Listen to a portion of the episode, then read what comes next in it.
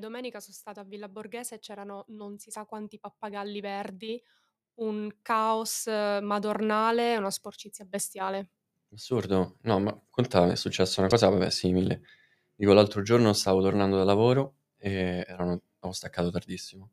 Erano tipo le 4 e nel buio, ovviamente strade non illuminate, una sagoma nera mi attraversa la strada, era un cinghiale, dietro ce n'erano altri tre piccoletti. Ho rischiato un grande incidente, poi con le, con le strade in queste condizioni, non lo so.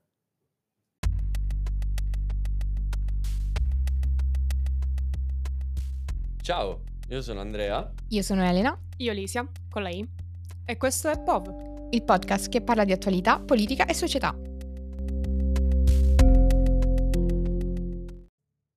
Beh, Elena, Lisia, insomma lo sappiamo, abbiamo scelto di parlare di questo argomento perché è sempre più comune venire a contatto con eh, queste specie di animali che abbiamo scoperto essere chiamate specie esotiche.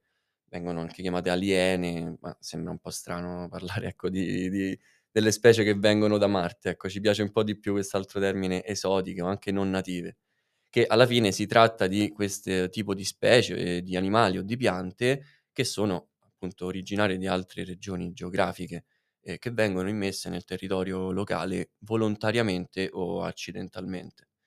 E sono specie che appunto hanno sviluppato una capacità di costituire e mantenere popolazioni allo stato selvatico e che si insediano bene nell'ecosistema locale.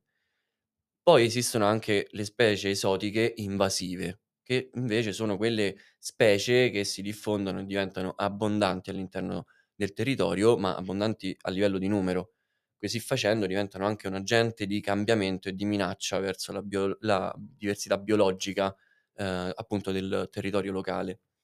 Queste specie infatti, oltre a entrare in concorrenza diretta con alcune delle nostre specie, possono alterare lo stato degli habitat e degli ecosistemi naturali e provocare assolutamente danni economici ad attività produttive come per esempio eh, l'agricoltura. Per fare un esempio, abbiamo trovato dei dati che per quanto riguarda la Gran Bretagna, nel 2015 i danni economici sono, stiva- sono stati stimati intorno ai 2 miliardi di euro, che non è, un, uh, non è poco. Infatti recentemente abbiamo, ci siamo, perché alcuni amici, è cominciato da poco l'anno accademico e alcuni amici sono venuti a vivere di- da poco a Roma e si sono resi conto che di queste specie invasive ben, ce ne stanno un bel po'. Elena, che ne dici dei- di questi amichetti che volano in giro? Beh, io so che per esempio per chi abita a Roma, soprattutto lo sa che negli alberi, gli alberi di Roma sono abitati da stormi giganteschi di pappagalli. Alcuni dicono che questa invasione sia iniziata quando una bambina, che era una padroncina di due piccoli pappagalli, un maschio e una femmina, abbia deciso di lasciarli liberi e che questi abbiano quindi iniziato a riprodursi molto velocemente. Altri dicono ancora che l'invasione è stato il risultato di un commercio illegale di pappagalli. Certo è che di sicuro questi pappagalli non, non sono arrivati a Roma da soli. Infatti la popolazione di pappagalli romani è composta da due tipologie, possiamo dire razze. Abbiamo per esempio il parrocchetto del- dal collare, che è originario dell'Africa e dell'Asia, e il parrocchetto monaco, che invece proviene dal Sud America. È possibile guardarli soprattutto e osservarli più che altro in aree verdi, come ad esempio Villa Borghese, ma basta guardare in alto abbastanza a lungo per accorgersi che in realtà non soltanto in ville sono presenti questi grandi stormi, ma in tutta Roma. Anche se però colorano le mattine quando vengono in università, la realtà dei fatti è che i pappagalli stanno creando diversi problemi. Come spiega l'ornitologo Rosario Bellestieri, tra le conseguenze più significative abbiamo, oltre alla sporcizia dovuta ai loro escrementi, un costante e diffuso disturbo ai cittadini, con le continue vocalizzazioni dei pappagalli, danni agli orti e in generale pericoli per la biodiversità in quanto animali altamente territoriali e aggressivi. La loro presenza, infatti, rappresenta una minaccia per gli altri volatili, come ad esempio i picchi, le upupe o anche i famosi gabbiani di Roma.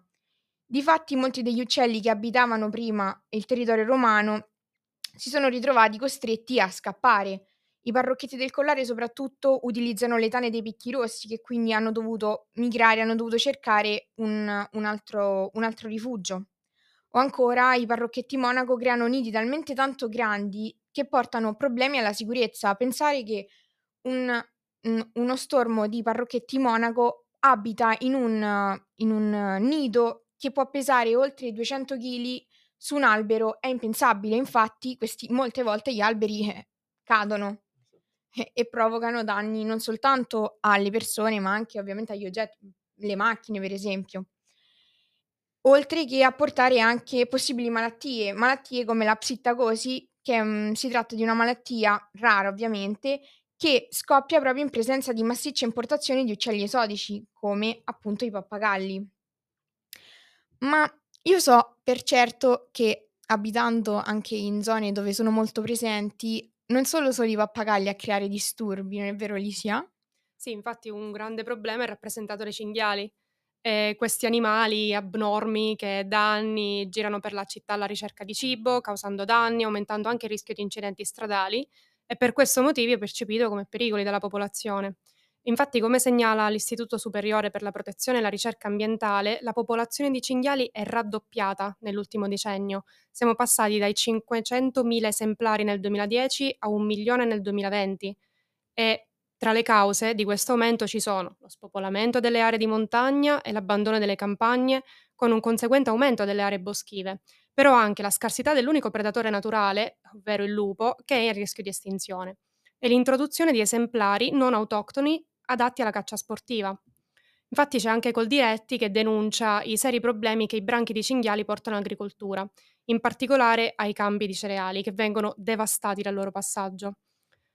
Poi eh, c'è da dire che l'aumento dei cinghiali, in particolare quelli non autoctoni, pro- pro- procura anche un grande problema alla biodiversità. Però come facciamo a contenere il numero di esemplari? Infatti questo dibattito va avanti da anni, giusto Andrea? Sì, Lisi hai ragione. In generale pappagalli a Roma e, e cinghiali, abbiamo visto dentro Roma proprio anche nei dintorni, sono un problema sempre più, sempre più comune. E infatti è stato scritto un documento alla Convenzione sulla diversità biologica, quindi in inglese che è la Convention on Biological Diversity, eh, per corto CBD, nella quale gli Stati membri e i principali gruppi di portatori di interesse hanno appunto sviluppato questo documento nel quale richiamano a un approccio gerarchico nell'affrontare queste tematiche. Propongono una scaletta di azioni da, da attuare che risiede nel, nella prevenzione in primo posto, quindi il regolamento delle specie eh, alloctone. In successione poi abbiamo l'attuazione dei regolamenti e dei codici di condotta già esistenti sul territorio. Infine l'eradicazione tempestiva e la gestione eh, di tali specie qualora la prevenzione e l'attuazione dei regolamenti sia, siano risultate inefficaci. In generale per prevenzione si intende tutte quelle pratiche che servono ad evitare lo scoppio di un, di un problema drastico. In generale si può pensare all'educazione e alla sensibilizzazione rispetto a queste tematiche, per esempio ci sono gruppi come la protezione civile, Lega Ambiente, in generale possono essere sfruttate le scuole per, questo, per questi argomenti, per far arrivare sin da subito ai ragazzi tutti questi tipi di, ehm, di, di, comportamenti che devono essere eh, portati eh, nella natura.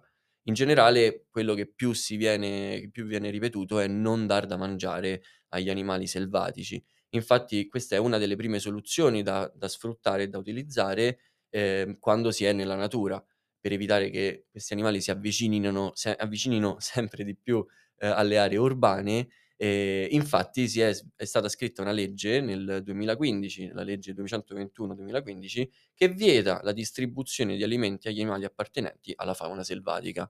L'hanno messo da parte e, non, è così, non se ne parla più. Pensavano e invece. Infatti dopo eh, bisogna trovare qualcos'altro in più, non sempre la prevenzione funziona. Infatti spesso vengono installati dei dissuasori che servono a agli animali per evitare che appunto si avvicinino sempre di più. Questi metodi comprendono per esempio la protezione di individuale di alcune piante, ehm, come delle recinzioni appunto attorno alle piante o delle recinzioni più grandi, ehm, per esempio in rete metallica o delle re recinzioni recinzioni elettrificate che servono per esempio a proteggere i campi di agricoltura, i campi di allevamento. che però purtroppo questi metodi sono difficilmente applicabili, sia perché, ehm, dovrebbero essere applicati in territori molto grandi, ehm, ma soprattutto perché hanno un costo così alto che finisce per gravare pesantemente sulla resa del prodotto e e non hanno molta effettività economica. Ehm, infatti è stata sviluppata una normativa, ehm, la legge dell'11 febbraio 1992, numero 157, che prevede delle misure di preve di protezione, ehm, della fauna selvatica, ma fa ovviamente esplicito riferimento alla necessità di una sua gestione e di una sua tutela. In generale questo era quello che si intende che intende la Convenzione sulla diversità biologica, ehm, su sulla prevenzione. Poi ovviamente parlano anche di attuazione di regolamenti e quello quello sta appunto alla scrittura, come abbiamo detto, di queste normative di cui abbiamo parlato, ma anche appunto all'attuazione da parte delle forze dell'ordine. Inoltre abbiamo de infine l'eradicazione o la mitigazione di queste specie, ehm, invasive che comprende l'abbattimento, il controllo, ehm, la castrazione, che sono però, ehm, problemi metodi che sono attuabili specie specifico, quindi a seconda del contesto e della specie che che incontriamo. Ne hai ne sapete qualcosa voi per esempio? Io so per esempio che per i pappagalli in altri paesi si stanno cercando diverse soluzioni. Per esempio nel Regno Unito si pensa all'abbattimento selettivo. Ehm, che che intendi con abbattimento selettivo? Con abbattimento selettivo si intende il decidere di abbattere una parte della popolazione e invece lasciar libera di vivere il resto. Okay. E però questa politica sembra essere stata la soluzione più efficace per eradicare i nuovi nuclei emergenti di parrocchetti, ma non nelle aree urbane densamente popolate invece, dove una possibile alternativa è rappresentata dalla cattura dei parrucchetti tramite apposite trappole. Sebbene sia una soluzione meno efficace e più costosa, ma è la più accettabile da parte del pubblico. In Spagna, invece, si pensa all'allontanamento dalle città. In particolare, nella città di Madrid si pensa alla sterilizzazione o togliere le uova appena deposte dal nido. In tutti i casi non si è sicuri al 100% della riuscita. Secondo uno studio pubblicato da ParrotNet, un progetto di ricerca lanciato dall'Università di Kent in Inghilterra, si dice che l'individuazione tempestiva e una risposta gestionale rapida sono di fondamentale importanza in questo caso. Per gli studiosi, prevenire dal principio il problema delle invasioni di parrocchetti è sicuramente l'opzione gestionale più semplice ed economica. I ricercatori quindi raccomandano una maggiore cooperazione tra gli Stati europei con la creazione di leggi più severe che regolino il commercio di parrocchetti invasivi e la sensibilizzazione pubblica circa i potenziali danni che le specie invasive andrebbero a creare. Nel nostro paese, per esempio, la Regione Puglia ha pensato di censire le aree di nidificazione per stimare il numero delle colonie e monitorarle.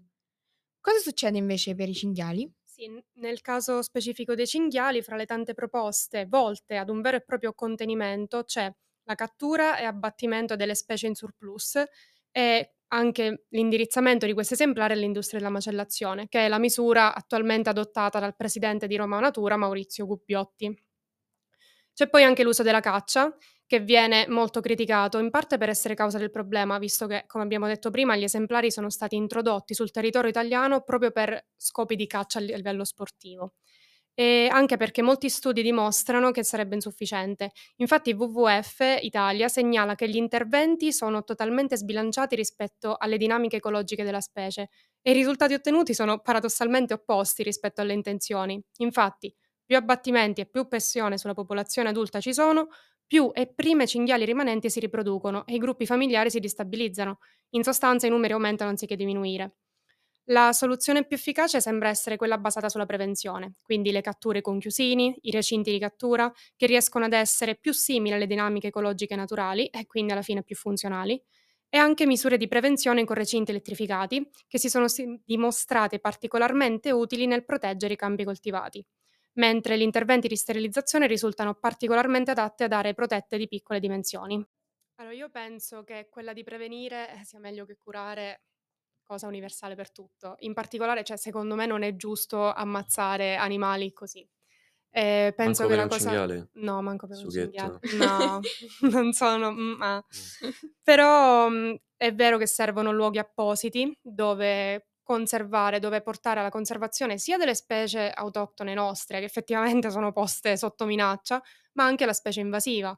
E magari appunto avere parchi nazionali che funzionano, eh, giardini zoologici e santuari che effettivamente facciano il loro lavoro.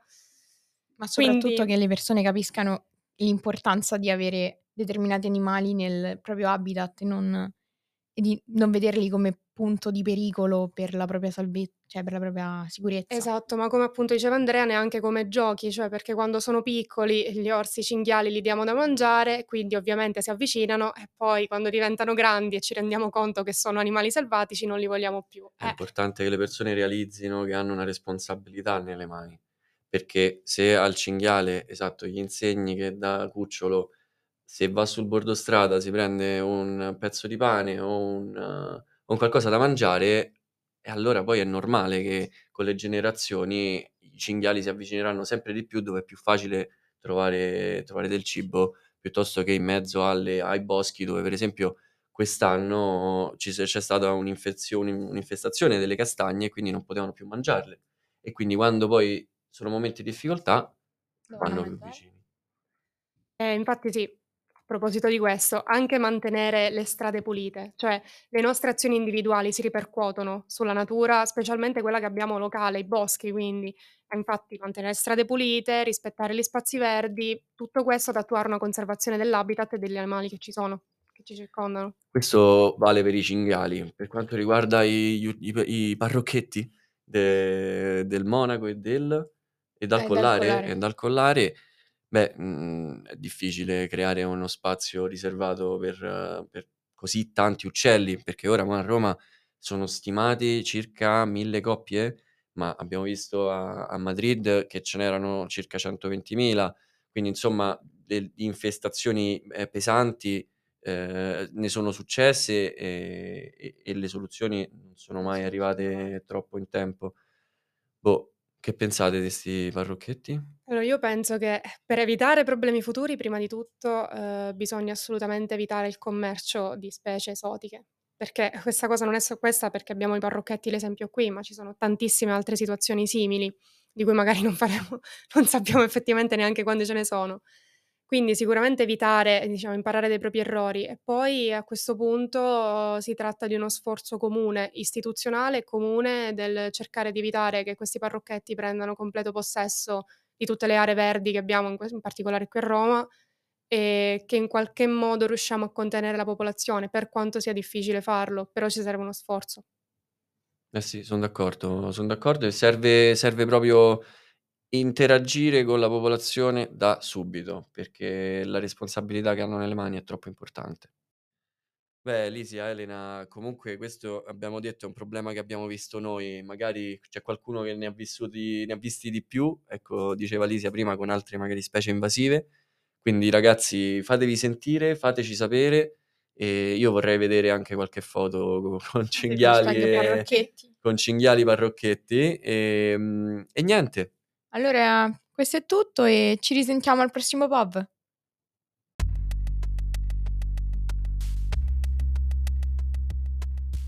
ciao, io sono Andrea. Io sono Elena, Io Lisia, con la I, e questo è POV. il podcast che parla di attualità, politica e società.